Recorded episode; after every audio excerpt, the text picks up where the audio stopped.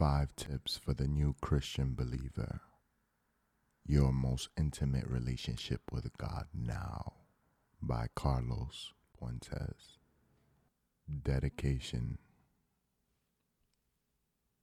to the one whom I love, my beloved. I think about you all day, every day. From the moment that I arise in the morning to the moment that I lay my head to rest at night, I think about you. My soul yearns for you. Before the early morning light knows dawn, you whisper in my ear lovingly to awaken me. In my soul there is warmth because your sun shines bright within me, and there is no darkness there. I go days without eating so that I may eat with you. I dine on the bread that does not perish. I get butterflies in my stomach when I ponder your being. My heart fails within me at the thought of the coming of your presence. I am brought to tears at how you love us sacrificially and unconditionally, and how you bless me with grace and mercy. It is my greatest desire to be the closest man to your heart, my King. May you be glorified in every action, thought, movement, and plan of mine. I pray that you would be pleased by my faith. I dedicate this book to your glorious name. May you be high and lifted up above all names. Jesus Christ, King of kings and Lord of lords. Acknowledgements. I desire to acknowledge my grandmother, Justa Puentes, in this book she has been completely invaluable to my walk with Christ. I call her almost every day and we speak for hours at a time. She constantly encourages me to seek the Lord more and more. It would be impossible for me to know God the way that I do without her. I pray constantly that her selfless prayers would be answered. It is my hope that she would see the glory of the Lord in the land of the living. May God shine his majestic countenance upon her and reveal to her great and mighty things. Amen.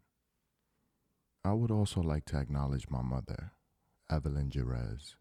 She has been the foundational rock that has kept me grounded in life. Growing up without a father, she played the role of both parents effortlessly. Through the sacrifices she has made, I am able to stand tall on two feet I thank her for helping me become the man that I am today. I hope to see her serving the Lord wholeheartedly in the future. May the Lord be graceful and merciful towards her all the days of her life. Amen. Introduction For the new Christian believer, Christianity can seem daunting. It is possible that you recently committed to a new life and are seeking to get more involved. However, the past is no longer attractive, but the future seems to be frightening. What do you do? In this short ebook, I will lay out five practical tips to help you in your journey as a new believer. As I was praying and meditating on these practical tips, I found that the following are crucial areas that can help you move forward as a Christian. Number one, prayer. Number two, Bible study. Number three, discipline. Number four, fasting. Number five, patience. This ebook is by no means meant to be exhaustive nor comprehensive. These are just some tips that I have prayed and fasted to present to you. It is truly my desire to inspire the world to seek after intimate relationship with God. There is no intimacy greater than that between creator and creation. God desires to enter into the covenant of marriage with you. However, marriage is something that requires the efforts of both parties. I hope and pray that these tips will be useful to you. I cry out to God for you and that it will touch your soul and heart to seek after Him. Chapter 1 Prayer. What is prayer and why is it important? Prayer is the consistent communication between you and God. Oftentimes, prayer is the hardest part for new Christians to understand. This is because of the piety that we associate with the activity. People tend to think that we have to break out the Bible and play story time with God by reading His own word to Him as if He does not already know it. The way that I envision my prayers is that I am having normal yet reverent conversation with my best friend. God knows everything about me. He knows me more than I know myself. Psalm 139 beautifully illustrates God's intimate knowledge of our being. O oh Lord, you have searched me and known me. You know when I sit down and when I rise up. You discern my thoughts from afar. You search out my path and my lying down and are acquainted with all my ways. Even before a word is on my tongue, behold, O Lord, you know it altogether. You hem me in behind and before, and lay your hand upon me. Such knowledge is too wonderful for me. It is high, and I cannot contain it. I love how David the psalmist says that this knowledge is too wonderful for him. When I consider that the Lord knows me in the most intimate ways, it truly overwhelms me. Isaiah 65:24 tells us that even before we call, he answers us and while we are yet speaking, he will hear. So the Lord already knows what we want to say, and he still wants to hear us say it. That has to be one of the best aspects of prayer. In normal communication with people, we get frustrated because they do not pay attention to us or they simply do not understand us. The beauty of prayer with God is that He knows our most confidential thoughts. Even our subconscious is known by Him. There are often times when I do not speak a word to Him. I just laugh. The Lord knows and understands us better than we can imagine. There are approximately 6,500 languages in the world. God knows them all. He can speak to us in any language we choose. Deeper than languages are dialects and colloquialisms. He can speak to us in a way that we understand. However, my favorite thing about communication is that we have our own language even within the dialects and colloquialisms we use. For example, there is a language that is specific to me, the language of Carlos. God even speaks that. There is a way that I interpret the world through the culmination of all my experiences. God does not need to use words to speak to me. He can bring up a situation, memory, thought, or even an image into my mind to communicate with me. God can speak through any circumstance. Most of us are familiar with love languages. It is the way in which we love and desire to be loved. The Lord can use your love language to speak to you as well. He can use an individual to do or say something that was already in your spirit. There have been so many times that I was left in total shock and awe by the accuracy of God's communication in my life. It will leave you completely speechless, but the key is to include Him in every part of your thought process. The Lord wants to be a part of your life. When praying to God, there is no need to sound professional or religious in your prayers. The purpose of prayer is to connect and build your relationship with the Lord. When I talk with God, I speak with Him like He is my best friend and significant other. I spend all day including Him in nearly every possible thought. Typically, when we think to ourselves, we are speaking in first person. For example, today I've had the roughest time it seems like it is never going to end. I am feeling so impatient. However, if you want to make this prayer, you can switch it up by including God into the conversation. This would be an example. Father, today has been so long. It seems like it's never going to end. I'm feeling impatient, but I know that you can help me get through this. I do not know why I have been feeling this way. Please help me. Take all of those singular thoughts and apply them towards God. He wants to be included in your thoughts and be a part of your life. When you bring Him into your situation, you are allowing God to work in it. The moment that you surrender to the Lord and acknowledge that He has the power to move is when He will demonstrate His power and grace to you. Another example of inclining your thoughts to God could be I don't know what to write in this book. Should I give examples of my current life? The thought process I have now? Rather than keeping the thoughts to myself, I might say, Father, I don't know what to write in this book. Can you help me throughout the day with coming up with ideas? I have the desire to help people in their walk with Christ. I would like to honor you by putting this information out there to be accessed by new Christians. In this form of prayer, I am including God into my process of writing this book. I am also seeking to glorify Him in this, so I present the thought in a form of glorification. I can definitely testify that the Lord has been giving me ideas for this book day in and day out. There are no lack of ideas or things to say. Prayer is as simple as taking those thoughts and including Him in them. Do not think that you only need to include Him in religious thoughts. He wants to be a part of everything. I literally ask God what I should wear for the day. I act as if He is in the room with me. Sometimes I throw on three outfits and ask which one He likes the best. I want God to be included in every aspect of my life. One of my favorite things to do with God is to go on a walk and just pour myself out to Him. We talk about everything from struggles, pains, family, my love interest, to the future and my past. He wants to hear it all. I highly suggest implementing prayer walks into your daily life. It is a relaxing way to communicate with God and be refreshed by Him. I see it as literally walking with God. To get a little bit more intimate with you, I have been praying about the promises God gave me.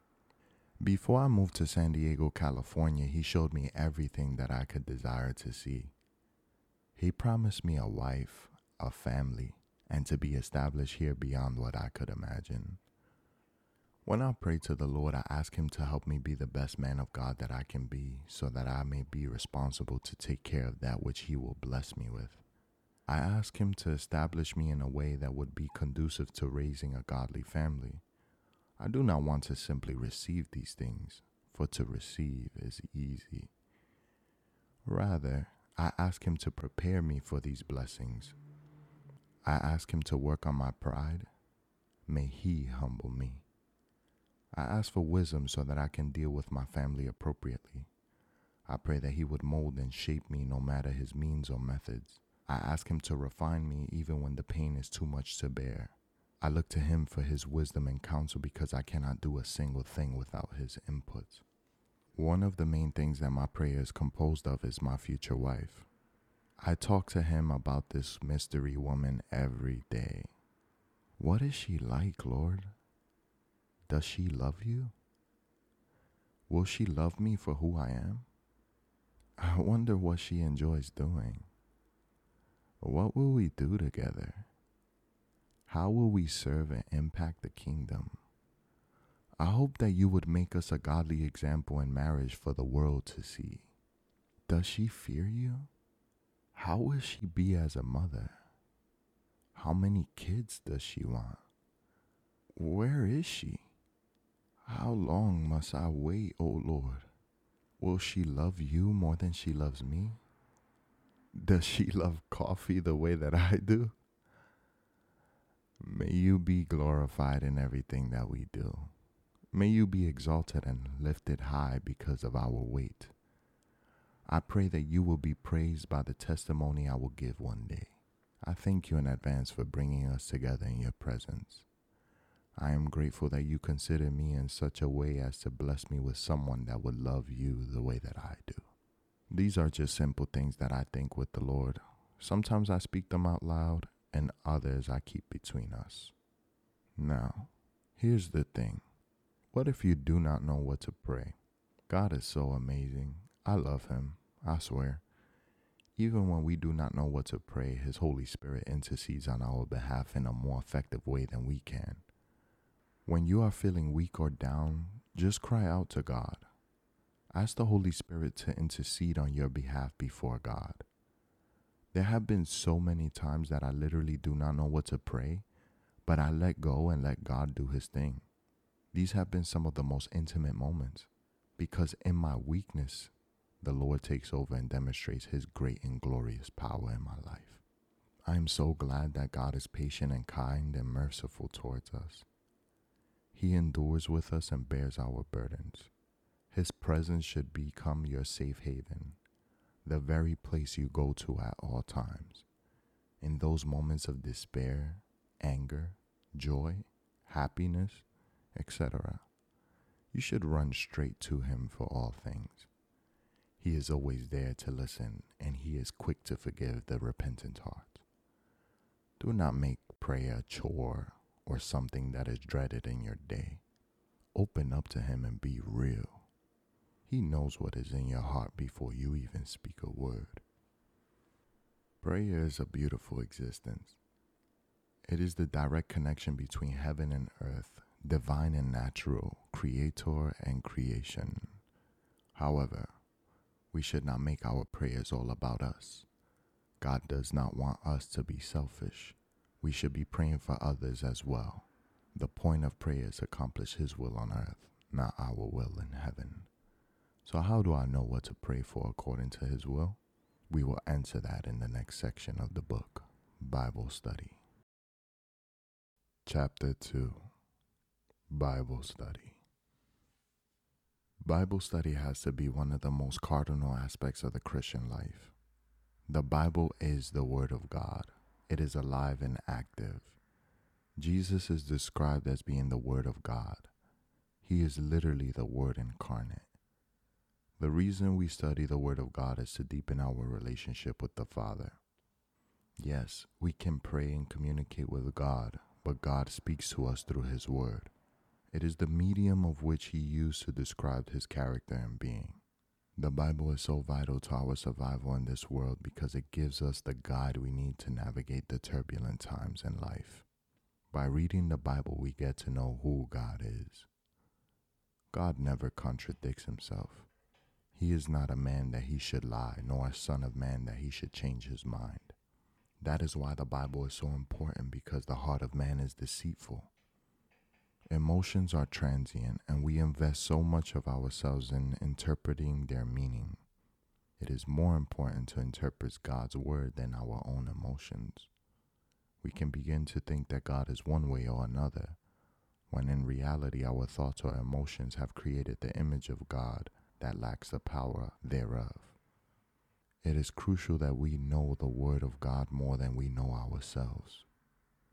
It is disappointing that even seasoned Christians neglect to study the Word.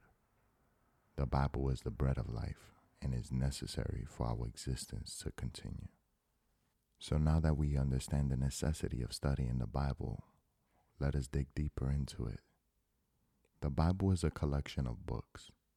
There are 66 books in total. These books are divided into two parts the Old Testament, 39 books, and the New Testament, 27 books. The Old Testament is God's story pointing to the coming of the Messiah, Savior or Anointed One, who is to save the world. The New Testament is about the Messiah, Jesus, coming into the world, dying for our rebellion against God, and providing salvation for mankind from God's judgment and his imminent return to deliver his people. The best way that I can describe the Bible is a romance.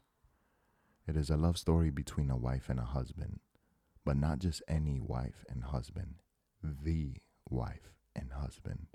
Jesus describes his church as his wife. He is the husband that is preparing his bride for the coming marriage that is to take place at the end of the age. What age? The age of mankind's sin. Christ will return one day to save his people. After he saves us, there will be a wedding where the church will be joined with him. Let us find a good place to start with studying the Bible. It is my recommendation that you begin in the New Testament. It does a great job at explaining the Old Testament for people who have no knowledge of it. The New Testament is comprised of the four gospel accounts by Matthew, Mark, Luke, and John. These authors are giving an eyewitness account of the story of Jesus. They are all telling the same story from different perspectives. Matthew focuses on the importance of the kingdom of God. Mark emphasizes the immediacy and brutal nature of Christ's death. Luke has a heart for the poor and collected testimonies from people with Christ. John was the beloved disciple and speaks from a place of true love and admiration for Jesus. If you would like to start with any of these, I would highly recommend John because of his passion for the Lord. Another choice is to begin with Luke because the book that comes after the Gospels is Acts. Acts, formerly known as Acts of the Apostles, details the events and stories of the apostles after the death and resurrection of Christ. Most notably, Acts gives an account of Paul's life and conversion. Acts and Luke are actually supposed to be one book, but they were separated. After Acts comes the epistles, or letters of Paul, which goes into great detail about the life of the early Christians and the standards to live in holiness. The New Testament is concluded with the book of Revelation. It is a book that was written by John of Patmos. He had a vision from Jesus Christ about the end times. This book is extremely symbolic and should be kept for when you are ready to study prophecies, imagery, and symbology. It is a difficult book to understand. I highly recommend connecting with a spiritual leader to help you get through this book. The New Testament can be read from beginning to the end. I highly advise acquiring a study Bible to begin with. It splits the pages in half and gives a verse by verse breakdown of what is being discussed in the books. The translations that I recommend for new Christians is the English Standard Version, New King James, New International Version, or any other plain English translation. I would advise you to avoid the Bibles that are message Bibles, such as the Amplified Version or the Message Bibles. These translations take too many liberties in their messages However, however, these translations are good for getting a better understanding of a verse that does not make sense, as they further simplify the verse into our language. I do not recommend them as your main Bible because the translation is not correct. Use these translations as supplementation to your normal Bible study. The Bible makes so much sense if you think about humanity as a singular being. What if God made man as one? As he is one. The Bible says in Genesis that we are made in the image of God. Does that include his very nature of being one? Maybe this is all conjecture, but I do believe there is biblical basis for this viewpoint. In Adam's loins was the lineage of all who would come to exist. From one man, sin entered into the world, and from one man, salvation entered into the world. What if Adam's period in time was humanity's infancy, the time of the patriarchs, our early childhood development, the time of judges and kings, the time of our adolescence, the time of the prophets and exile of Israel, our pre the time of the prophets and exile of Israel, our prepubescent stage, the time of Christ, our teenage years, the time after his death and resurrection, the time of young adulthood and the time before Christ's return, our full maturity to be prepared for the wedding and joining of Christ and His church. I think this brings everything full circle and creates a storyline that is easier to follow. You can begin to understand why God behaves the way that He does. Not that we can truly understand His ways in the Old Testament and the New Testament. In the Old Testament, He had to demonstrate His authority and sovereignty to us. In the New Testament, we come to a better understanding of grace because his wrath is withheld from us, thus equating to his mercy. Again, this is just a viewpoint that I have developed in many years of studying the Word of God, both spiritually and academically in a secular environment. If you are new to the Bible, this viewpoint would make much more sense as you continue to read the stories that lie within the books of the Bible. This is just an idea or viewpoint that I have had. I have always felt that God needed to teach humanity his ways. When Adam was in the Garden of Eden, what did he know of God's wrath? What was his understanding of evil? Adam was ignorant to the fullness of God's ways. Not that we can know those things, but that God would desire to show them to us.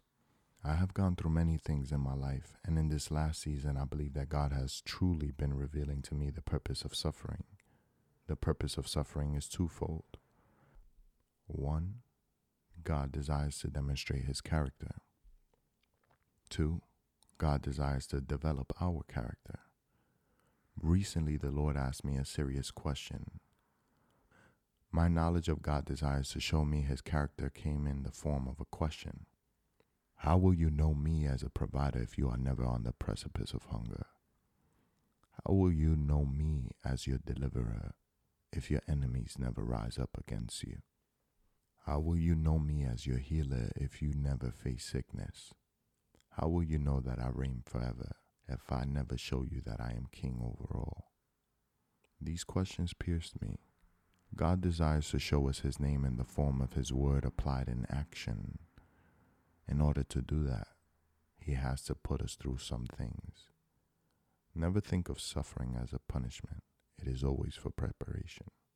It was in that teaching I learned more when you begin to see the stories of the men and women of old, it begins to bring to light the things that are occurring in your own life. Imagine going through the situations that Job went through. What about Joseph in Genesis? He was sold into slavery by his brothers, falsely accused by his master's wife, thrown in jail for more than 14 years, but God had a plan. The number one thing that the Bible does is that it demonstrates God's sovereignty and provides us with hope in Him. We can use the stories within the pages of the Bible to push forward. It teaches us patience, perseverance, wisdom, mercy, self control, honesty, righteousness, and so many other wonderful things. I highly encourage that you take the time to invest yourself into the Bible. When I study the Bible, I use tools such as BibleGateway.com and BibleHub.com. Their usefulness has proven vital to my spiritual growth. I use Bible Gateway to read passages online. All the translations can be found there. Bible Hub is crucial for me because I search a single verse and it lists about 20 translations in order.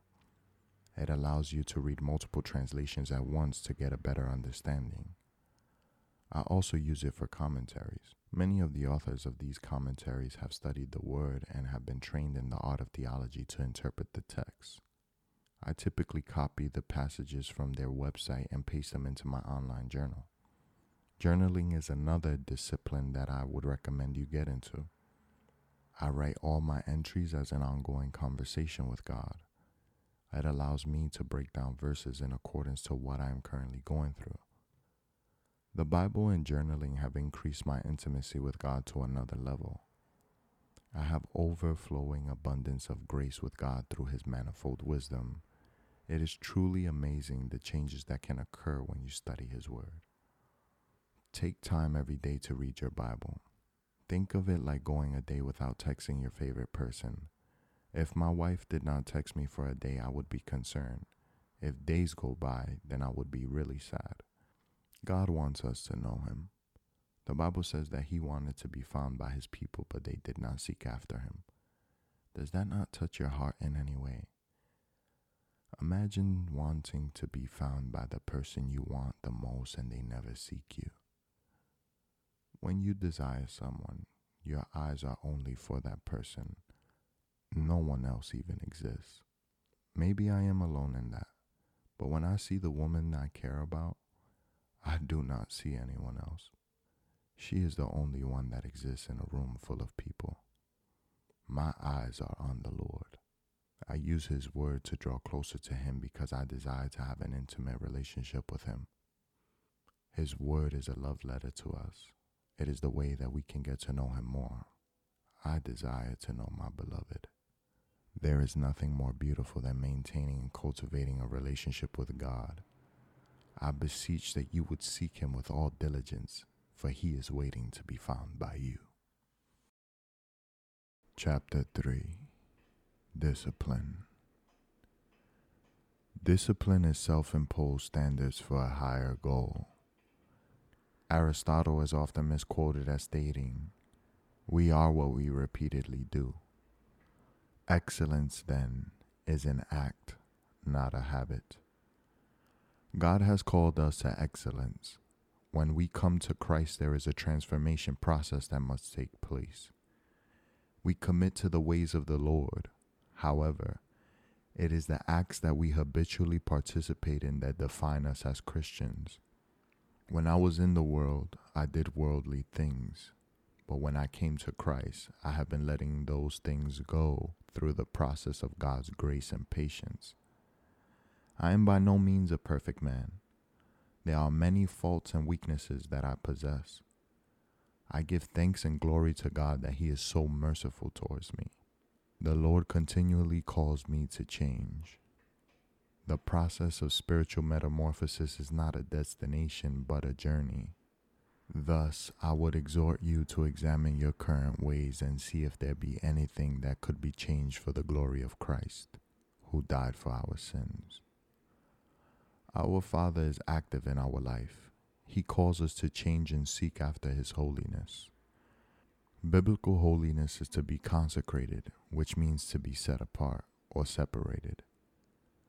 God made the ultimate sacrifice so that we may leave the darkness of our past and enter into the marvelous light of his grace.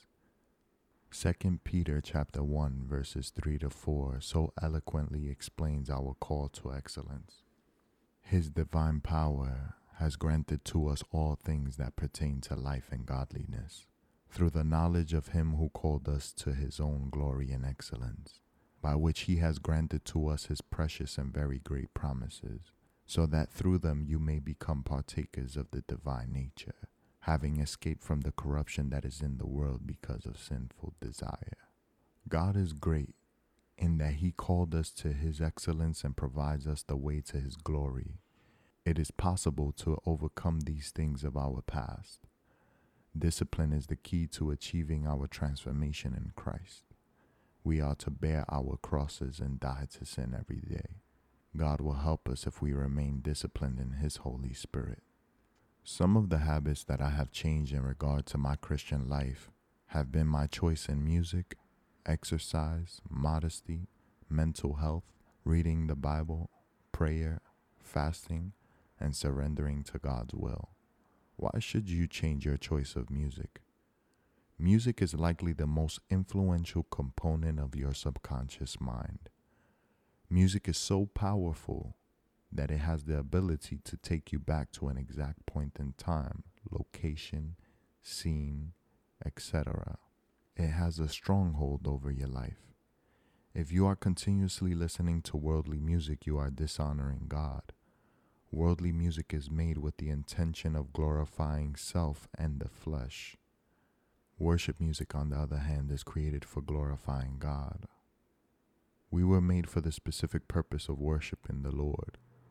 So if we do not worship God, then we are worshiping what we give our time to. Exercise has helped me feel better emotionally and physically. A healthy life is a happy life.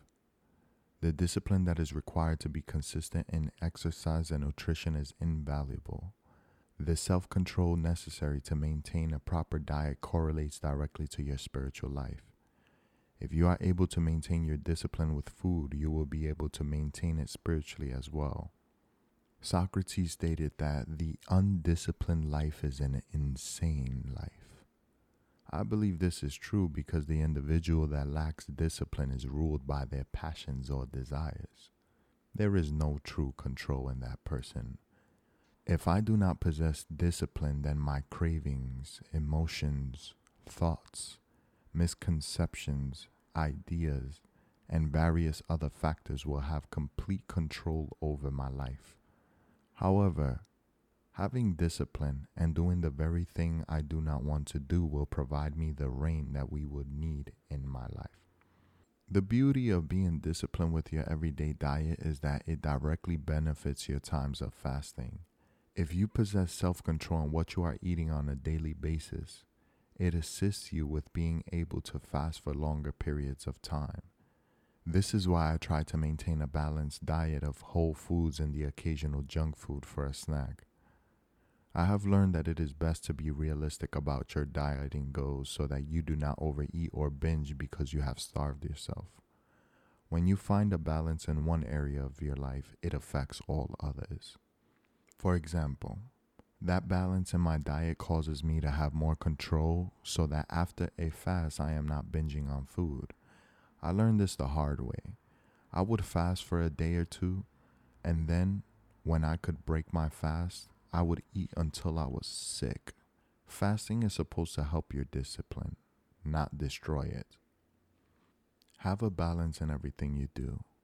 Another discipline I have in regard to my diet is that I do intermittent fasting every day.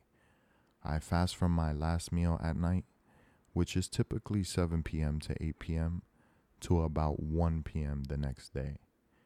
These short bursts of fasting have increased my ability to fast for longer periods of time because I am used to the feeling of hunger. The longest that I have fasted thus far has been six days. It is my goal to one day do a 21 day complete fast.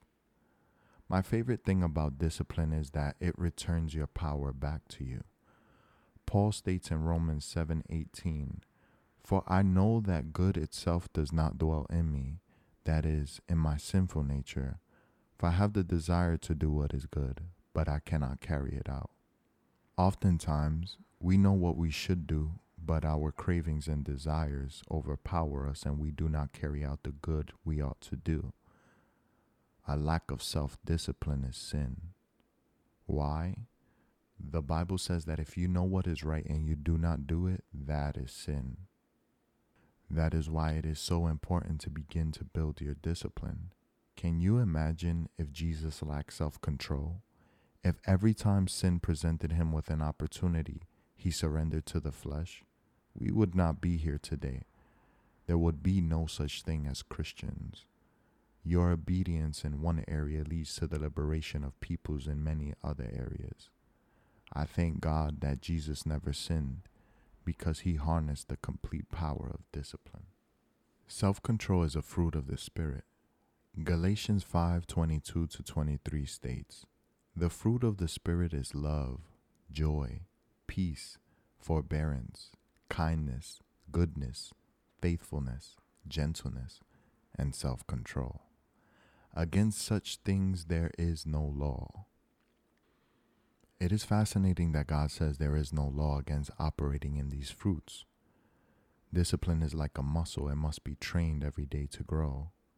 If you utilize every opportunity you see to operate in discipline, you will grow that muscle exponentially.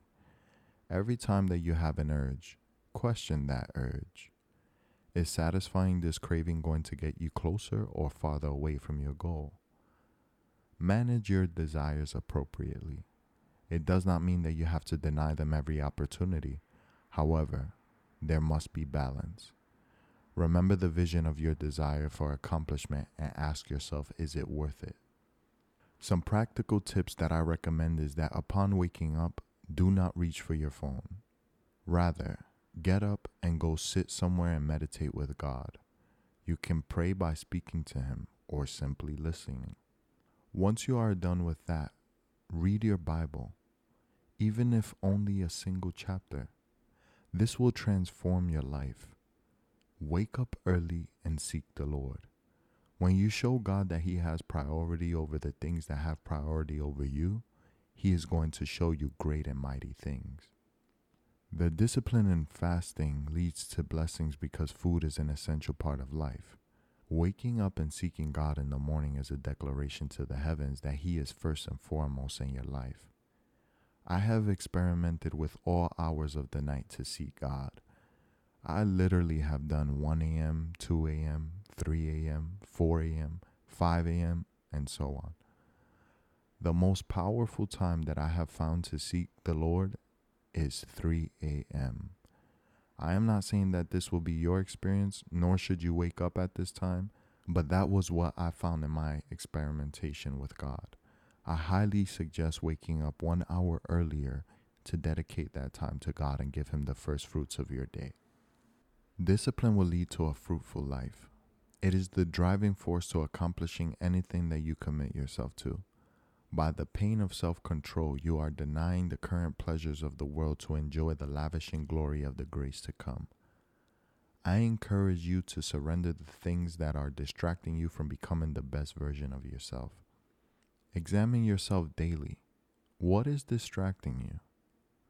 Why do you give up so easily? What is stopping you from doing the thing that you do not want to do? Desire can fuel discipline. Oftentimes, when I am faced with a decision between what I want now and the thing that I envision, I ask myself, what do you desire more? The temporary satisfaction of that thing or the eternal accomplishment of sacrificing to achieving your goals? Be disciplined. Ask God for anything in His name, and He will give it to you. Ask Him for discipline and self control, and see how He will answer your prayers in due time. Chapter 4 Fasting Fasting has to be one of the most underrated and misunderstood aspects of the Christian life. Many Christians do not know that fasting is not an option, it is a command from Jesus. In Matthew 6, Jesus was speaking with the disciples about how to pray and fast. His main point was that we should not be practicing our righteousness for recognition. There were religious leaders in his day that would do things such as praying, giving to the poor, and fasting just to be seen. When Jesus was teaching his disciples, he said the following When you fast, do not look somber as the hypocrites do, for they disfigure their faces to show others they are fasting. Truly I tell you, they have received their reward in full. But when you fast, put oil on your head and wash your face, so that it will not be obvious to others that you are fasting, but only to your Father who is unseen and your Father who sees what is done in secret will reward you. Everything that the Lord wants done needs to be completed with a sincere heart. We cannot deceive God. He knows the words on our tongue before the thoughts enter our heads. What He desires is obedience and submission to Him. The purpose of fasting is to afflict the soul and draw closer to God. When you fast, you are declaring to God that nothing else matters to you. Food is the most essential aspect of life outside of water. You are taking a stand against your body and submitting yourself under the covering of God. I have to be honest. Fasting is probably my favorite aspect of the Christian life. The Bible says that man does not live on bread alone, but by every word that comes from the mouth of God. I love God with all my heart. Have you ever loved someone to the point that you think about them all day and you go without eating? that is how I feel when I am fasting with the Lord. I get those same butterfly feelings as if I am about to faint because I literally am. However, there is power in pushing forward and committing yourself to God and fasting. I trade the physical food to eat of the spiritual food. God is so faithful. Wow. He is so faithful to acknowledge our genuine efforts. He sees our hearts and all that we do. When you fast, there is nothing greater you can do than to be sincere. Because fasting is not just about going on a hunger strike or losing weight. It is a declaration to the Lord that you are willing to submit under His authority. You are trusting that the Lord will provide for you and not let you grow weary. There is true power in that. If you want to see the glory of God, then shut the doors of your house, turn off your phone, remove all distractions, and dedicate yourself to prayer, fasting, and reading His Word. I guarantee you that you will see a supernatural move of God like you have never experienced before. For the Bible says that those who hunger and thirst after righteousness shall be satisfied. And if the righteous are never forsaken or seen begging for bread in the physical, how much more is our God faithful to provide the bread that does not perish? Hallelujah. Glory be to God in the highest. I'm getting hype right in this. The Bible states that the Spirit of God is willing, but the flesh is weak. Once you understand that concept, it is going to transform your entire spiritual life.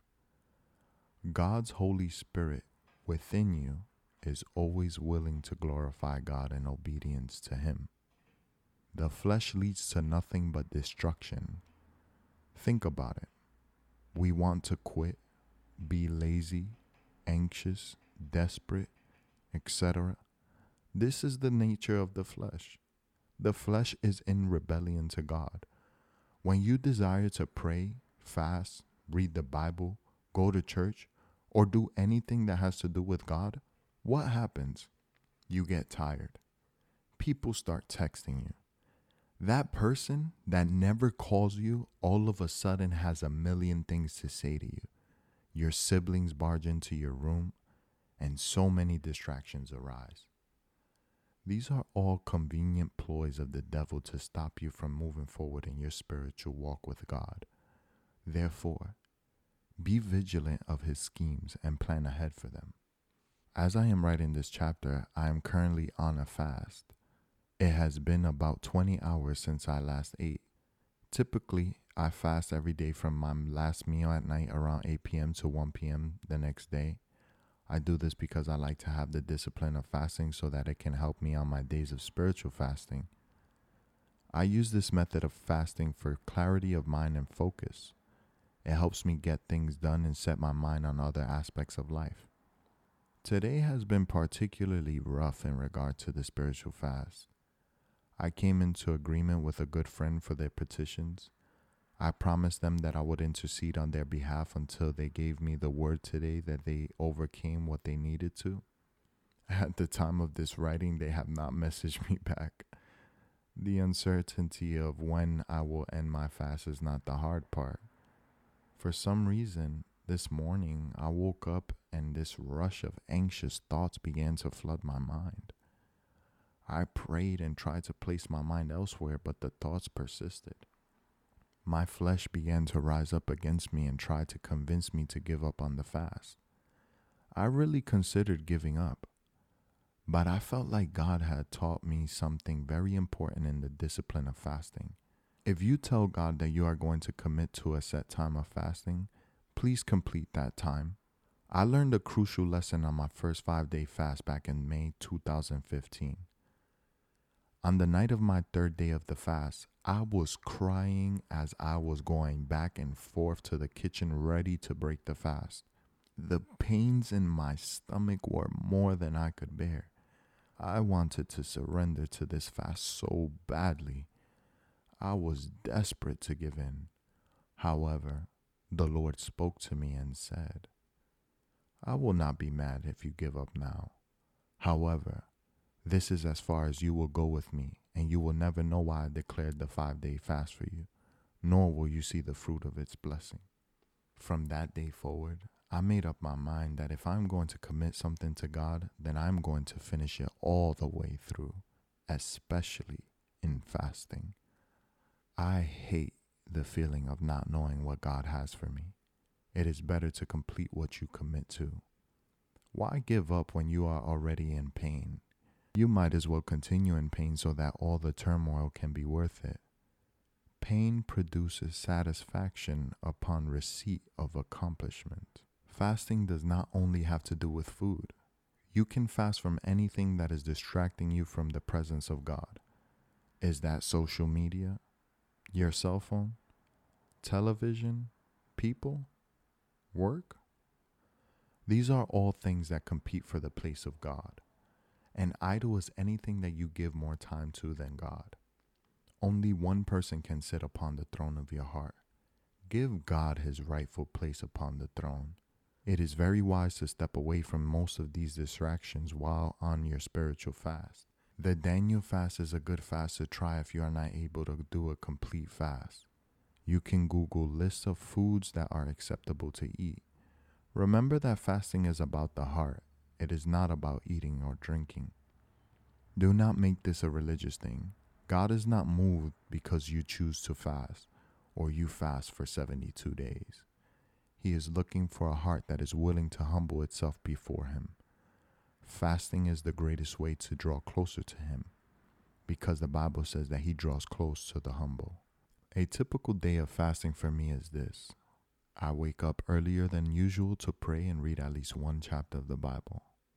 I sit and I meditate in silence with God. Then I go about my day as usual while limiting my access to technology. Since I usually eat every two hours, I replace that time with prayer. I go into a private place and I pray to the Lord. I seek Him about the things that I am praying about. However, as mentioned before, prayer is not about us accomplishing our will in heaven, it is about God's will being done on earth. It is very crucial that you align yourself to the will of God. Ask Him what He wants to get done in this day of fasting. What is His purpose for your fast? These are the ways of thinking you must adopt in fasting. So much can be accomplished by God, even the impossible. But if we insist on doing things our own way, we will walk around the same mountain for 40 years.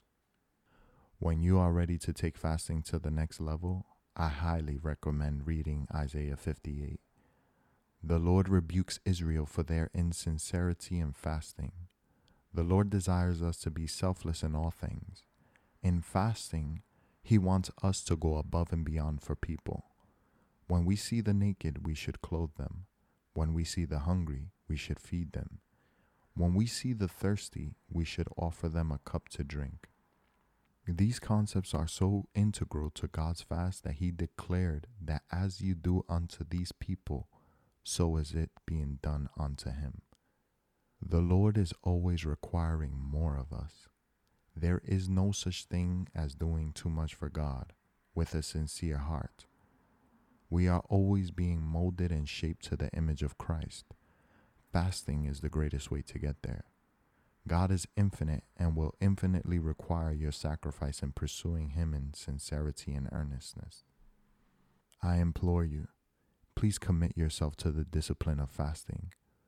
It will transform your life. I am not going to deceive you.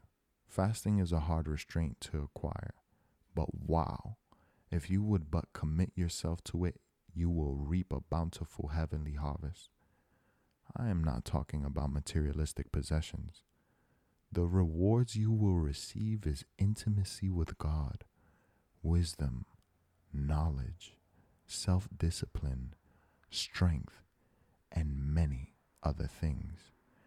Seek ye first the kingdom of God and his righteousness, and all those things you are worried about will be added unto you. Chapter 5 Patience. Ah, patience. Everyone's favorite word. I just want to tell you right now get comfortable with training for patience. The Lord will stretch your faith by it in every single way possible. The world operates on the foundations of faith and patience. There may not be a single thing in life that does not require patience. Think about it. Life is born from the patience of an expecting mother. Nature shows the process of patience in the seed. The seasons work by time and patience. The farmer plants his seed in the ground and waits for it to produce a crop and harvest. The development of anything takes time and patience. We must be the same way with God. We should be connecting with God to see what His vision for our life is, then operate in the gifting and talents He has blessed us with to make a way in the world for us. However, it takes great patience to develop these things. Everything in life requires you to be patient. Patience is the purifier of all things, and time is its furnace. Patience is the flame of which God uses to remove the dross from our life. Time is an interesting reality for humanity. It is relative, mostly, to our consciousness of it. What do I mean? When you are having fun, time seems to go by faster than you can handle. However, when you are going through a rough season, it seems that every single grain of the sands of time are grinding against your skin. Time is constant and it continues to move. If we can learn to be patient, then we can master one of the most fundamental aspects of life. God chooses to use time and patience to mold and shape us in the fires of life. Leo Tolstoy said, The two most powerful warriors are patience and time. What do you think he meant by that? My biblical interpretation would be that God fights our battles. And if he fights our battles, then the only thing that is required of us is patience on his perfect timing. We are not waiting for God to answer us. We are waiting to catch up to God's answer. Somewhere on this timeline of humanity are the completed promises of God. When the Lord speaks, it is so.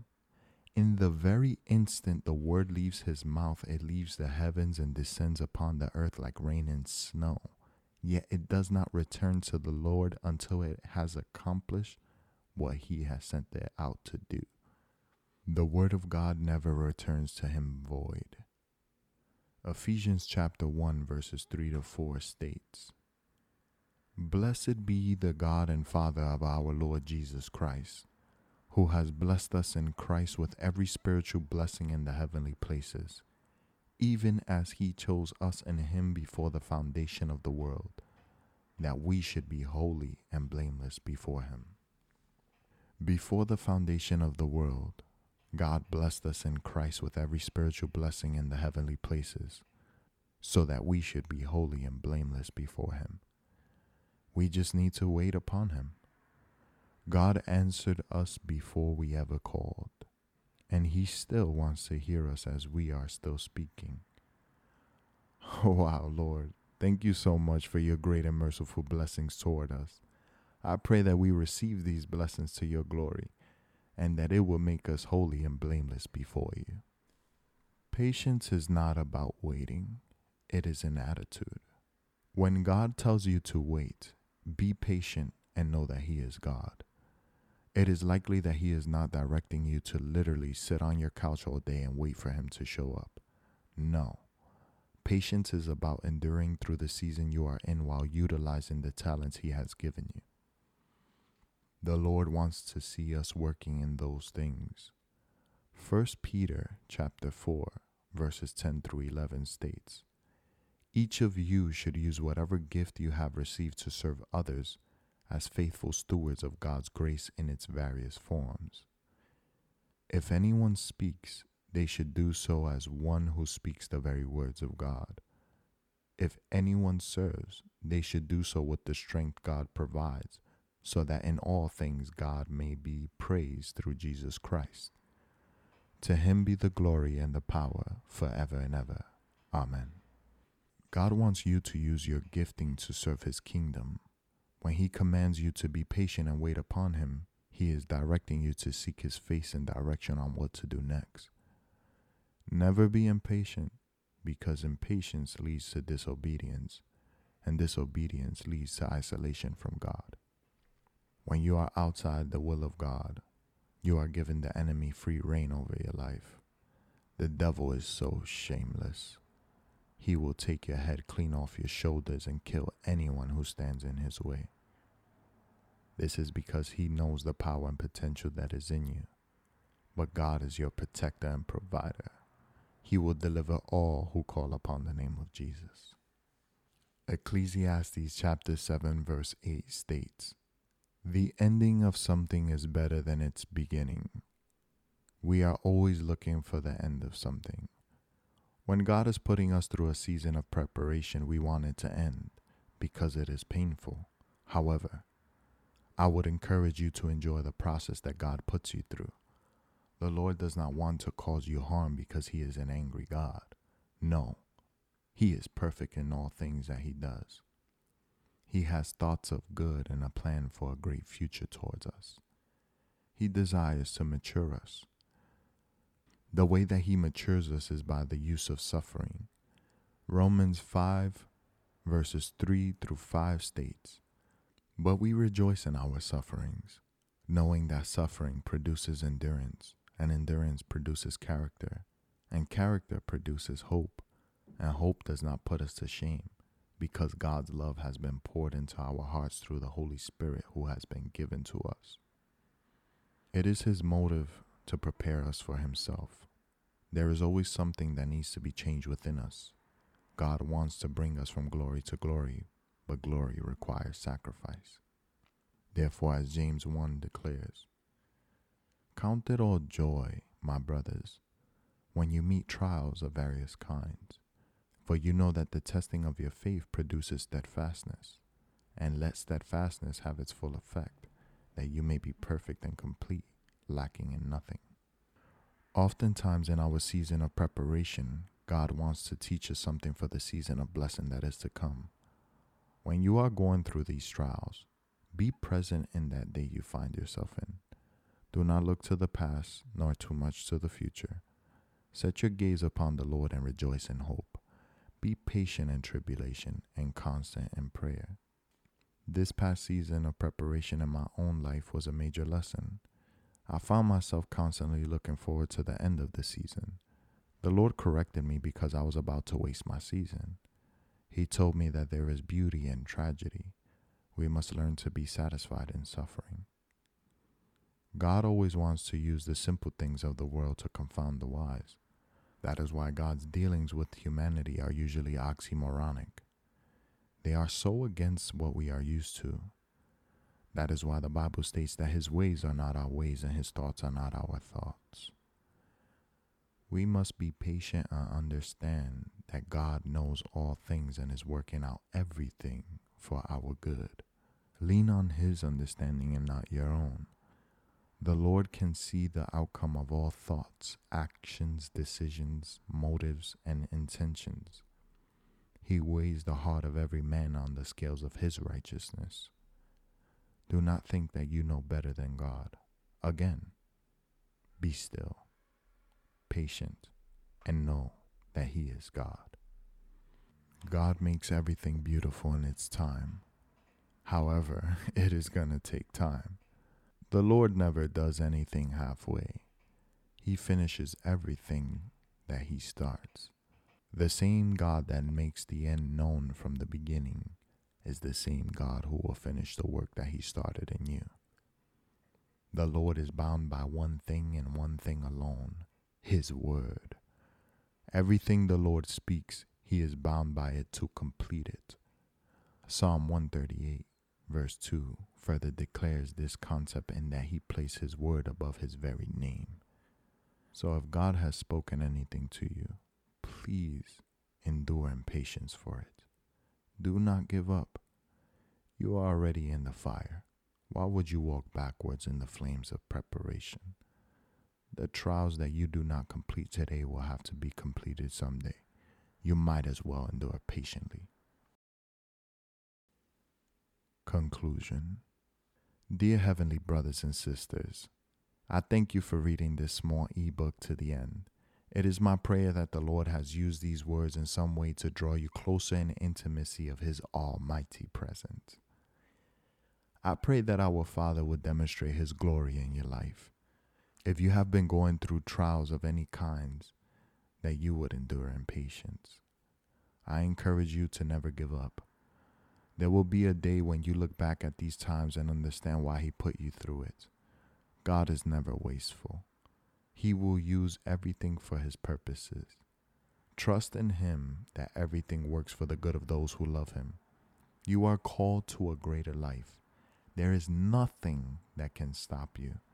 I pray that you would utilize these tips in closing this book to seek the Lord every day. The Lord is faithful to complete his word, and you will see the glory of God in the land of the living. Please apply these tips and principles in your life, and you will see the greatness of his mercy.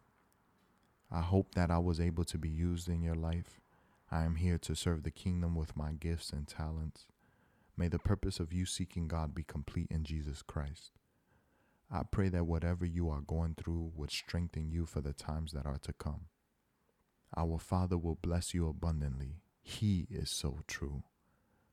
I am grateful that I am a son of God. I hope that you would use this book to continue to deepen your relationship with Him. Please share this book with anyone that you think would need it. May God receive all the glory and all the honor in Jesus' mighty name. May He be pleased by my faith and sincerity of heart to be of service to our beloved body of Christ. In Jesus' mighty name I pray. Be glorified forever and always, my King. Amen. And to close, finally, I give all the glory and honor to the Lord, my beloved God. I pray that He is pleased by my faith. I desire only to make Him smile. It is my hope to one day look upon His face in brilliance. May He answer my prayers for you and your family. God bless.